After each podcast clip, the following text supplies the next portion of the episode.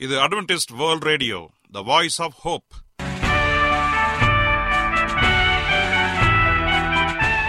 வணக்கம். அன்பான வானொலி நேயர்களே உங்கள் அனைவரையும் கர்த்தராகிய ஆண்டவர் இயேசுவின் நாமத்திலே வாழ்த்தி எங்களது இன்றைய ஒளிபரப்பை கேட்க உங்களை அன்போடு வரவேற்கிறோம். பரலோக வாழ்க்கைக்கு வழிகாட்டக்கூடிய எங்களது ஒளிபரப்பில் இன்று இடம்பெற இருக்கும் நிகழ்ச்சிகள் உடல் ஆரோக்கியத்தை குறித்த செய்திகள் ஆன்மீக சிந்தனைக்கான தேவ செய்திகள் மற்றும் காதுக்கு இனிய கீதங்கள். இன்றைய உலகில் வியாதிகளின் எண்ணிக்கையை கணக்கிட முடியாது. ஒவ்வொரு நாளிலும் பேர் தெரியாத பல பல வியாதிகளால் மனிதர்கள் இறந்து வருவதை காண்கிறோம். இந்த சூழ்நிலையில் நீங்கள் ஆரோக்கியமாக இருக்க வேண்டுமென நாங்கள் விரும்புகிறோம். அதற்கு முன்பதாக ஓர் இனிய பாடல்களை கேட்டு மகிழ்வோம்.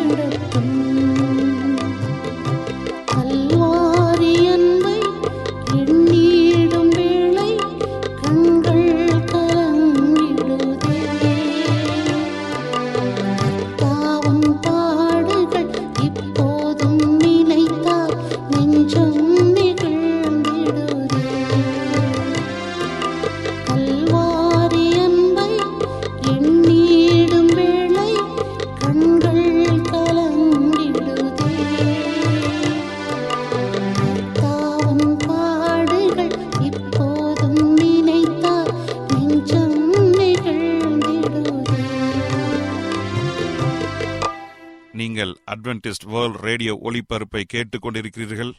எங்களுடைய முகவரி அட்வென்டிஸ்ட் வேர்ல்ட் ரேடியோ தபால் பெட்டி எண் ஒன்று நான்கு நான்கு ஆறு Salisbury Park Market Yard Post Pune நான்கு ஒன்று ஒன்று பூஜ்ஜியம் மூன்று ஏழு மகாராஷ்டிரா இந்தியா.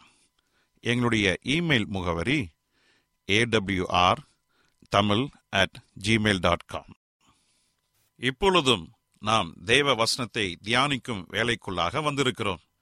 இன்றைய தேவ செய்தியை சகோதரர் ஜே எஸ் செல்வன் அவர்கள் வழங்க இருக்கிறார் தேவனுடைய கற்பனைகளை கைக்கொள்ளுதல். கிறிஸ்துவுக்குள் அன்பான தேவ பிள்ளைகளே உங்கள் அனைவரையும் இந்த அட்வென்டிஸ்ட் உலக வானொலி நிகழ்ச்சியின் வாயிலாக சந்திப்பதிலே மிக்க மகிழ்ச்சி அடைகிறேன். உங்கள் அனைவரையும் ஆண்டவர் இயேசுவின் நாமத்தில் வாழ்த்துகிறேன். நேயர்களே எங்களது அனுதின நிகழ்ச்சிகளை எங்களுடைய இணையதள பக்கத்திலும் கேட்டு மகிழலாம். எங்களுடைய இணையதள முகவரி W W W dot A W R dot O R G அதில் தமிழ் மொழியை தேர்வு செய்து பழைய ஒளிபரப்பையும் கேட்கலாம். அதே போல உங்களிடத்தில் ஸ்மார்ட் போன் இருந்தால் எங்களுடைய வாய்ஸ் ஆஃப் ஹோப் என்ற மொபைல் ஆப்பை டவுன்லோடு செய்து எங்களுடைய அனைத்து நிகழ்ச்சிகளையும் நீங்கள் கேட்டு மகிழலாம். அதே போல எங்களுடைய இன்னொரு மொபைல் ஆப் இருக்கிறது ஏடபிள்யூஆர் த்ரீ சிக்ஸ்டி என்ற மொபைல் ஆப்பையும் நீங்கள் பதிவிறக்கம் செய்து கொண்டு எல்லா நிகழ்ச்சிகளையும் நீங்கள் கேட்டு மகிழலாம். அதே போல எங்களுடைய வேதாகம நிகழ்ச்சிகளுக்கு உங்களை அன்போடு நாங்கள் அழைக்கின்றோம். ஒவ்வொரு நாளும் இந்திய நேரப்படி சரியாக இரவு எட்டு மணிக்கு உலகளாவிய தமிழ் குடும்பங்களோடு ஒன்றாக இணைந்து வேதாகம கேள்விகளுக்கும் பதிலளிக்க நாம் அனைவரும் ஒன்றாக இணைந்து வேதாகம வகுப்புகளை நடத்தி வருகிறோம். கத்திற்கு சித்தமானால் நீங்களும் எங்களோடு இணைந்து இந்த பாடங்களை படியுங்கள். இந்த நிகழ்ச்சி ஜூம் என்ற இணையதளத்தின் வாயிலாக நடைபெற்று வருகிறது. ஆகவே நீங்கள் இணைந்து கொள்ள வேண்டிய ஜூம் ஐடி எட்டு இரண்டு ஐந்து இரண்டு பூஜ்ஜியம் ஆறு நான்கு ஒன்பது பூஜ்ஜியம் மூன்று எட்டு இரண்டு ஐந்து இரண்டு பூஜ்ஜியம் ஆறு நான்கு ஒன்பது பூஜ்ஜியம் ஒன்று. ஆகவே நாம் அனைவரும் முடிந்தால் இதில் ஒன்றாக இணைந்து வேத பாடங்களையும் படிப்போம். கர்த்தர் நம் அனைவரையும் ஆசிர்வதிப்பாராக. இப்பொழுது நாம் தேவ செய்திக்குள்ளாக கடந்து செல்வோம். ஒரு சிறிய ஜெபத்தோடு செல்வோமா?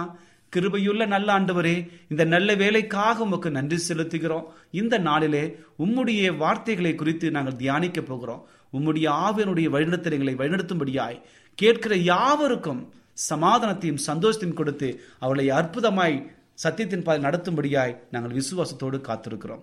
எங்களை வழிநடத்துங்க. இந்த செய்தி எல்லோருக்கும் ஆசுவாத்தையும் சமாதானத்தையும் தாருங்க. இயேசுவி நாமத்தில் கேட்கிறோம். நல்ல பிதாவே. ஆமேன்.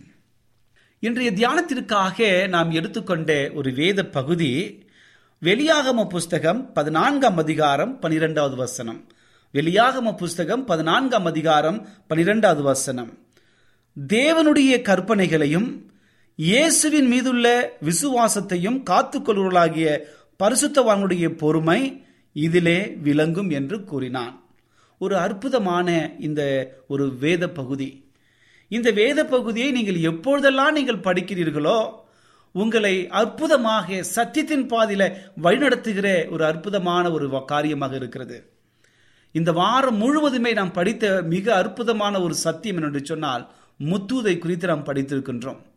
இந்த முத்தூதானது இந்த உலகத்தில் வாழ்ந்து கொண்டிருக்கிற எல்லா மக்களுக்கும் சாட்சியாக போய் சேர வேண்டும். அதற்காகத்தான் ஆண்டவர் பரிசுத்த ஆவினால் உந்தப்பட்டு பத்மோஸ் தீவிலே யோவானுக்கு வெளிப்படுத்தின எல்லா காரியங்களிலும் வெளியாகும் புஸ்தகம் நமக்கு தெளிவாக விவரிக்கின்றன.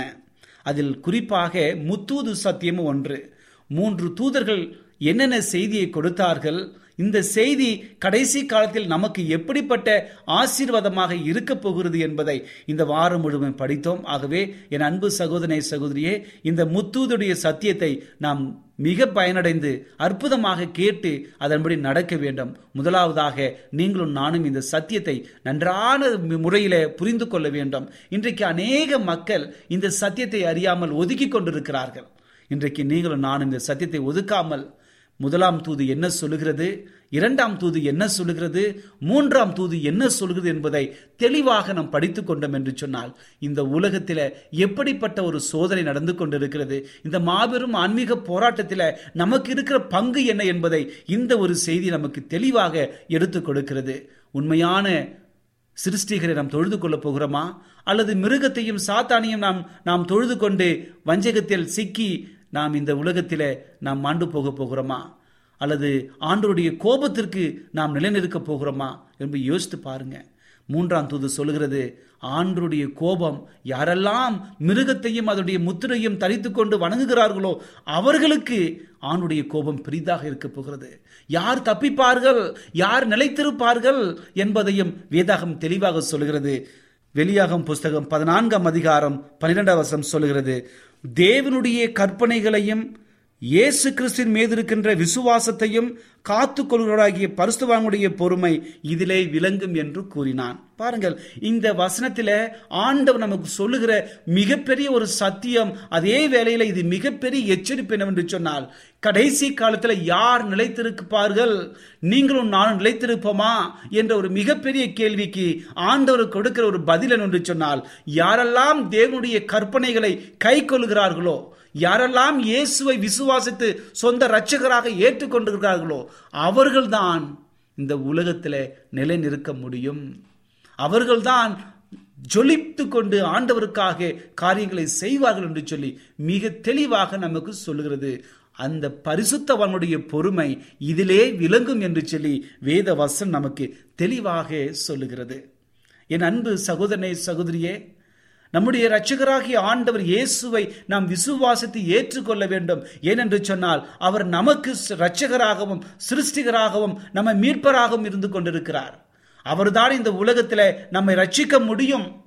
ஆகவே நாம் இயேசுவின் மீது இருக்கிற ரட்சிப்பை நாம் காத்து கொள்ள வேண்டும். இயேசுவின் மீது இருக்கிற அந்த அன்பை நாம் நிலைநிறுத்த வேண்டும். இயேசுவை ஒவ்வொரு நாளும் உயர்த்தி கொண்டே இருக்க வேண்டும். அடுத்ததாக இயேசுவின் மீது இருக்கிற விசுவாசத்தை காத்துக்கொண்டு தேவனுடைய கற்பனைகளை கை கொள்ள வேண்டும். இதுதான் மிக முக்கியமான ஒரு நியதியாகவும் இருக்கிறது. தேவனுடைய கற்பனைகள் என்றால் என்ன? நம்முடைய முந்தைய செய்திகளில அதிக முறை நாம் தியானித்திருக்கிறோம். ஆண்டவர் இஸ்ரேல் மக்களுக்கு வனாந்திரத்தில் நடந்து செல்லும் பொழுது அவர்களுக்கு கொடுத்த ஒரு மிகப்பெரிய ஒரு அற்புதமான ஒரு கட்டளைகள் பத்து கட்டளைகள் அந்த கொடுக்கப்பட்டது. ஆனால் இந்த கட்டளைகள் அந்த வனாந்திரத்தில் அவர்களுக்கு ஞாபகப்படுத்தப்பட்டது. மறுபடியுமாக ஞாபகப்படுத்தப்பட்டது. முதல் முறையாக அங்கே கொடுக்கப்படவில்லை என்பதை நினைவில் கொள்ள வேண்டும். ஏனென்று சொன்னால் அதில் ஓய்வு நாள் கற்பனை வருகிறது.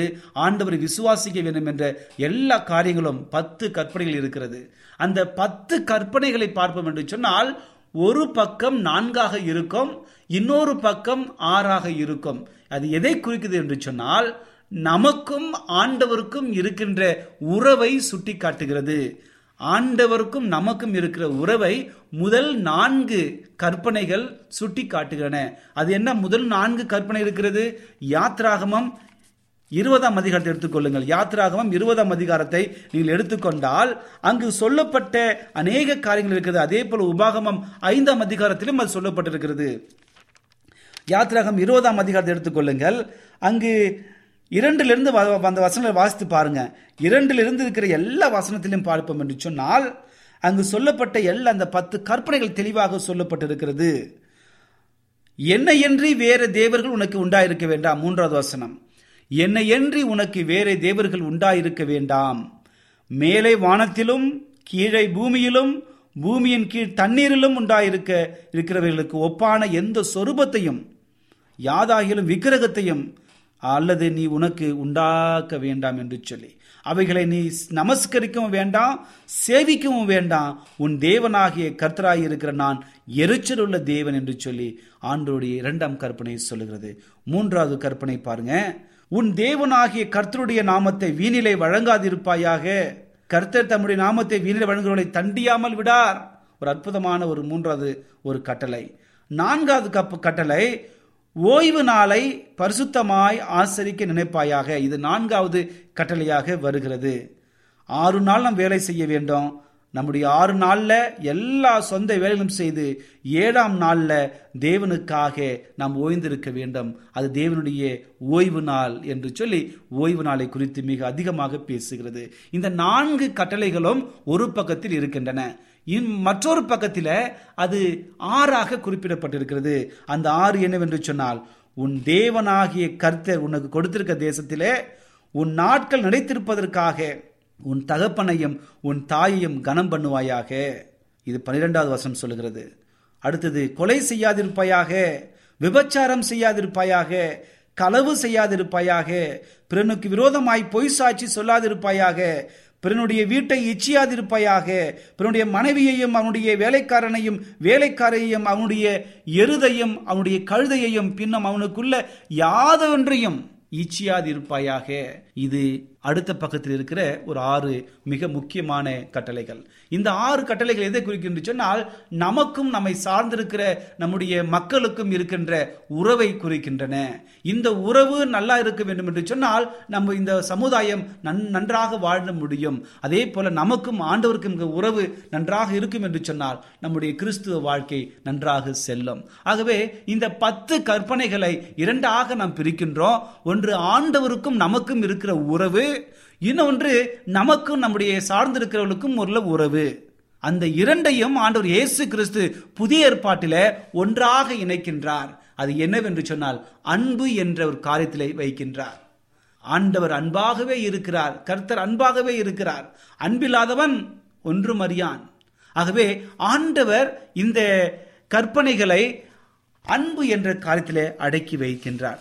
இங்கே படிக்கும்பொழுது கற்பனையின் பொருள் என்னவென்று சொன்னால் அது அன்பாக இருக்கிறது. ஆகவே நீங்களும் நானும் நம்முடைய வாழ்க்கையில மிக அற்புதமாக இந்த கற்பனைகளை கை கொண்டு ஆண்டவருக்காக நிலைத்திருக்க வேண்டும். இந்த கடைசி காலத்தில் வாழ்ந்து கொண்டு நாம் அனைவருக்குமே இந்த கட்டளை கொடுக்கப்பட்டிருக்கிறது.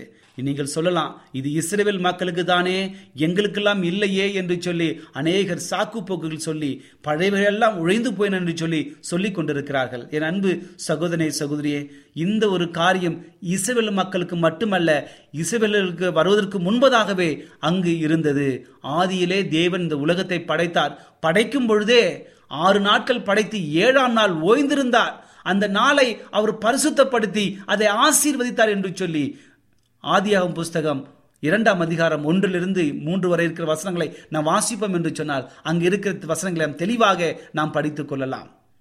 அதே போல ஆண்டவர் இயேசு கிறிஸ்தனுடைய வாழ்க்கையில வாழ்ந்த பொழுது கூட இந்த ஓய்வு நாள் கற்பனைகளையும் மற்ற எல்லா கற்பனைகளையும் அவர் ஆண்டவர் ஹண்ட்ரட் பர்சன்ட் நூறு சதவீதம் அதற்கு ஓய்ந்திருந்தார். அந்த கற்பனை எல்லாவற்றையும் அவர் கடைபிடித்தார். ஆகவே தன்னுடைய வழக்கத்தின்படியே அவர் தேவாலயத்திற்கு சென்றார். தன்னுடைய வழக்கத்தின்படி அங்கே பிரசங்கம் பண்ணினார். சொஸ்தமாக்கினார் என்று சொல்லி அநேக காரியங்கள் ஓய்வு நாள் குறித்து பார்க்கிறோம். இயேசு கிறிஸ்துவுக்கு பிறகு வந்தவர்களும் கூட சீஷர்கள் ஓய்வு நாளில் ஓய்ந்திருந்து வழக்கத்தின்படி அநேக காரியங்களை செய்தார்கள். தேவனுக்காக ஊழியம் செய்தார்கள். அதை சார்ந்து வந்த ஒவ்வொருவருக்குமே இந்த ஓய்வு நாள் கற்பனை கொடுக்கப்பட்டிருக்கிறது. ஆகவே இந்த இடைப்பட்ட இந்த இரண்டு காலத்தில் இந்த போப்பு மார்க்கம் வந்தது என்று சொல்லி இரண்டாம் துதியும் மூன்றாம் துதியும் படிக்கும் பொழுது நாம் புரிந்து கொண்ட அந்த சத்தியம் இந்த ஓய்வு நாள் மாற்றப்பட்டது. கான்ஸ்டன்டன் நோபல் மூலமாக அங்கிருந்த மக்கள் அஞ்ஞான மார்க்கத்தோடு திருச்சபைக்கு வந்தவர்கள் அங்கு ஆதிக்கம் செலுத்தினார்கள். அங்கு கான்ஸ்டன் நோபல் அவர்கள் முன்னூற்றி இருபத்தொன்று ஏடியில் அதாவது கிறிஸ்து பிறந்த பிறகு முன்னூற்றி இருபத்தி ஒன்றாம் ஆண்டு எல்லாரும் கட்டாயமாக ஞாயிற்றுக்கிழமைக்கு தான் திருச்சபைக்கு போக வேண்டும் என்று ஒரு கட்டாய சட்டத்தை இட்டான். ஏனென்றால் உண்மையான ஓய்வு நாள் கடைபிடிப்பவர்கள் சிறுமைப்படுத்தப்பட்டார்கள். அஞ்ஞான மார்க்கத்தோடு திருச்சபைக்கு வந்தவர்கள் பெருகி பழுகினார்கள். அவர்களுடைய ஆதிக்கம் வந்ததினாலே இப்படிப்பட்ட ஒரு சட்டம் வந்தது. என் அன்பு சகோதரே சகோதரியே ஆண்டவர் சொல்லுகிற காரியம் இயேசுவின் மீது இருக்கிற விசுவாசத்தை காத்துக்கொண்டு தேவனுடைய கற்பனையை நாம் மிக நேர்த்தியாக கடைபிடிக்க வேண்டும். ஆகவே தேவனுடைய கற்பனை என்று சொன்னால் நாம் அனைவருமே இந்த பத்து கற்பனைகளுக்கும் சமமாக வைத்து நாம் பின்பற்ற வேண்டும். பத்து கற்பனைகளை ஒரு கற்பனைக்கான கடைபிடித்து விட்டு நான் ரசிக்கப்படுவேன் என்று சொன்னால் அது ஆகாத காரியம். ஆக வேத வசந்த நாம் தெளிவாக அநேக காரியங்கள் நமக்கு சொல்லுகிறது. ஆகவே நாம் எல்லாவற்றிலும் மிக ஜாக்கிரதையாக இருக்க வேண்டும். கற்பனைகளை நீங்களும் நானும் மிக தாழ்மையோடு மிக விருப்பத்தோடு நாம் இந்த காரியங்களை ஆண்டவருக்காக செய்ய வேண்டும். ஆகவே வேத வசனத்தில் அநேக வசனம் நமக்கு சொல்லுகிறது.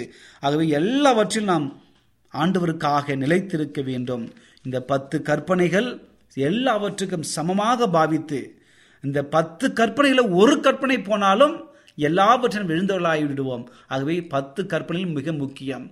ஆகவே ஆண்டவருக்கும் நமக்கும் இருக்கிற உறவு மிக ஜாக்கிரதையாக இருக்க வேண்டும். அதே போல நமக்கும் நம்முடைய சார்ந்திருக்கிற எல்லாருக்கும் இருக்கிற உறவும் நன்றாக இருக்க வேண்டும். ஆகவே இந்த இரண்டும் அன்பு என்ற கருத்தில் இருக்கிறது. அன்பாக நாம் இருக்க வேண்டும். அந்த அன்பு உண்மையாக இருக்க வேண்டும். அந்த உண்பு உண்மையான அன்பு நம்மிடத்தில் இருந்தால் தேவனுடைய கற்பனைகளை நாம் கைக்கொள்வதற்கும் இயேசுவின் மீது இருக்கிற விசுவாசத்தையும் காத்துக்கொள்ள முற்படுவான் இந்த செய்தியை கேட்டுக்கொண்டிருக்கிற என் அன்பு சகோதரனே சகோதரியே உங்கள் வாழ்க்கையில் இந்த முத்தூது சத்தியத்தை அதிகமாக ப- புரிந்து கொள்ள நீங்கள் ஆசைப்படுகிறீர்களா?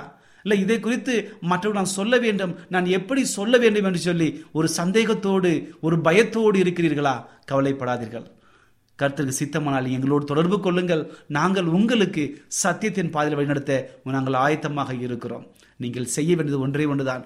முதலாவதாக முத்தூதை நீங்கள் சரியாக படித்து அதை புரிந்து கொண்டு உங்கள் வாழ்க்கையில் அபியாசிங்கள். உங்கள் வாழ்க்கை தேவனோடு இருக்கிற உறவை மேம்படுத்துங்கள். பிறகு ஆண்டர் உங்களோட வாழ்க்கையில் இடைப்பெற்று ஒரு சமாதானத்தை கொடுத்து சந்தோஷத்தை கொடுத்து மற்றவர்களுக்கு சத்தியத்தை சூழலாக மாற்றுவார்கள். ஆகவே இந்த செய்தியை கேட்டுக்கொண்டிருக்கிற என் அன்பு சகோதரனை சகோதரியை சோர்ந்து போகாதீர்கள். கலங்காதீர்கள். இயேசுவின் மீது இருக்கிற விசுவாசத்தை காத்துக் கொள்ளுங்கள். தேவனுடைய பத்து கற்பனைகளை நீங்கள் கை கொள்ளுங்கள். நீங்கள் ஆசீர்வாதமாக இருப்பீர்கள். கர்த்தர் இப்படிப்பட்ட ஆசீர்வாதம் உங்களுக்கு கொடுக்கும்படியாக நான் வாழ்த்துகிறேன். நான் இப்பொழுது உங்களுக்காக ஜெபிக்க போகிறேன். விசுவாசத்தோடு கண்களை மூடி முடிந்தால் முழங்கால் படியிட்டு என்னோடு ஜெபம் செய்யுங்கள். கர்த்தர் பெரியவர் பெரிய காரியங்களை செய்ய காத்து கொண்டிருக்கிறார். செபிப்போமா? கிருபையுள்ள நல்ல ஆண்டவரே இந்த நல்ல வேலைக்காக நன்றி செலுத்துகிறோம். இந்த நாளிலே உம்முடைய வார்த்தைகளை குறித்து தியானித்தோம். ஆண்டவரே இந்த நாளிலே இந்த முத்துவதில் மிக முக்கியமாக இயேசுவின் மீது இருக்கிற விசுவாசத்தையும் உம்முடைய கற்பனைகளையும் கைக்கொள்கிறவர்கள் பாக்கியவான்கள். அவருடைய பொறுமைதான் இறுதி வரைக்கும் இருக்கும் இறுதியிலே விளங்கும் என்று சொல்லி ஒரு நல்ல சத்தியத்தை படித்தோம். முடிவு பறிந்த நிலைத்திருப்பவனே. ரட்சிக்கப்படுவான் என்று சொல்லி ஒரு மிகப்பெரிய ஒரு எச்சரிப்பின் தூதை நாங்கள் பார்த்தோம். ஆண்டவரே எங்கள் வாழ்க்கையில இருக்கின்ற பலவீனங்களை அறிந்திருக்கிறீங்க. அந்த பலவீனத்தை இங்க மாற்றுங்க. உம்முடைய பலத்தை கொண்டு சாத்தான் கொடுக்கிற எல்லா வேதனைகளிலிருந்தும் எல்லா சோதனைகளிலிருந்தும் எல்லா சூழ்ச்சிகளிலிருந்தும் எங்களை விடுவிக்க நீ வழிநடத்தும்படியாய் செபிக்கிறேன் இந்த செய்தியை கேட்டுக்கொண்டிருக்கிற வாழ்க்கையில ஏதாவது பிரச்சனைகள் வேதனைகள் துன்பங்கள் இழப்புகள் எதுவாக இருந்தாலும் என் ஆண்டவர் அறிந்திருக்கிறீங்க. இந்த நாளிலே நல்ல சுகத்தை கொடுத்து நல்ல விடுதலை கொடுத்து அவரை சமாதானமாய் வழிநடத்தும்படியாய் இயேசுவின் நாமத்தில் கேட்கிறோம். நல்ல பிதாவே ஆமென்.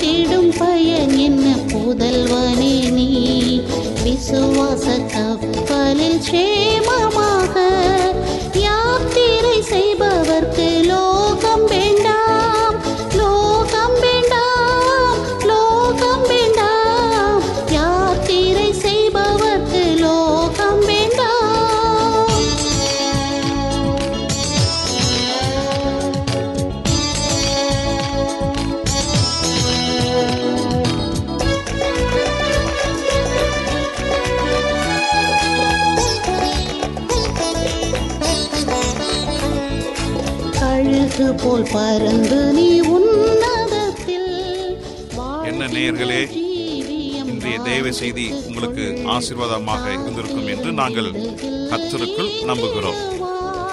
எங்களுடைய இன்றைய ஒளிபரப்பின் மூலமாக நீங்கள் கேட்டு பயனடைந்த நன்மைகளையும் சாட்சிகளையும் எங்களுடைய நிகழ்ச்சியை குறித்த உங்களுடைய கருத்துகளையும் விமர்சனங்களையும் எங்களுக்கு எழுதி அனுப்புமாறு உங்களை அன்புடன் வேண்டிக் கொள்கிறோம். எங்களுடைய முகவரி அட்வென்டிஸ்ட் வேர்ல்ட் ரேடியோ தபால் பெட்டி எண் ஒன்று நான்கு நான்கு ஆறு Salisbury Park Market Yard Post Pune நான்கு ஒன்று ஒன்று பூஜ்ஜியம் மூன்று ஏழு மகாராஷ்டிரா இந்தியா. எங்களுடைய இமெயில் முகவரி AWR Tamil at Gmail dot இத்துடன் எங்களது இன்றைய ஒளிபரப்பு நிறைவு பெறுகிறது. மீண்டும் நாளைய தினம் இதே அலைவரிசையில் அரை மணி நேரம் உண்மதாக சந்திப்போம். கத்தத்தாமே தாமே உங்கள் அனைவரையும் ஆசீர்வதிப்பாராக. உங்களிடமிருந்து விடை பெறுவது ஆர் விக்டர் செல்வன். ஒரு வழி இல்லையே சந்ததம் அவர் நம்மை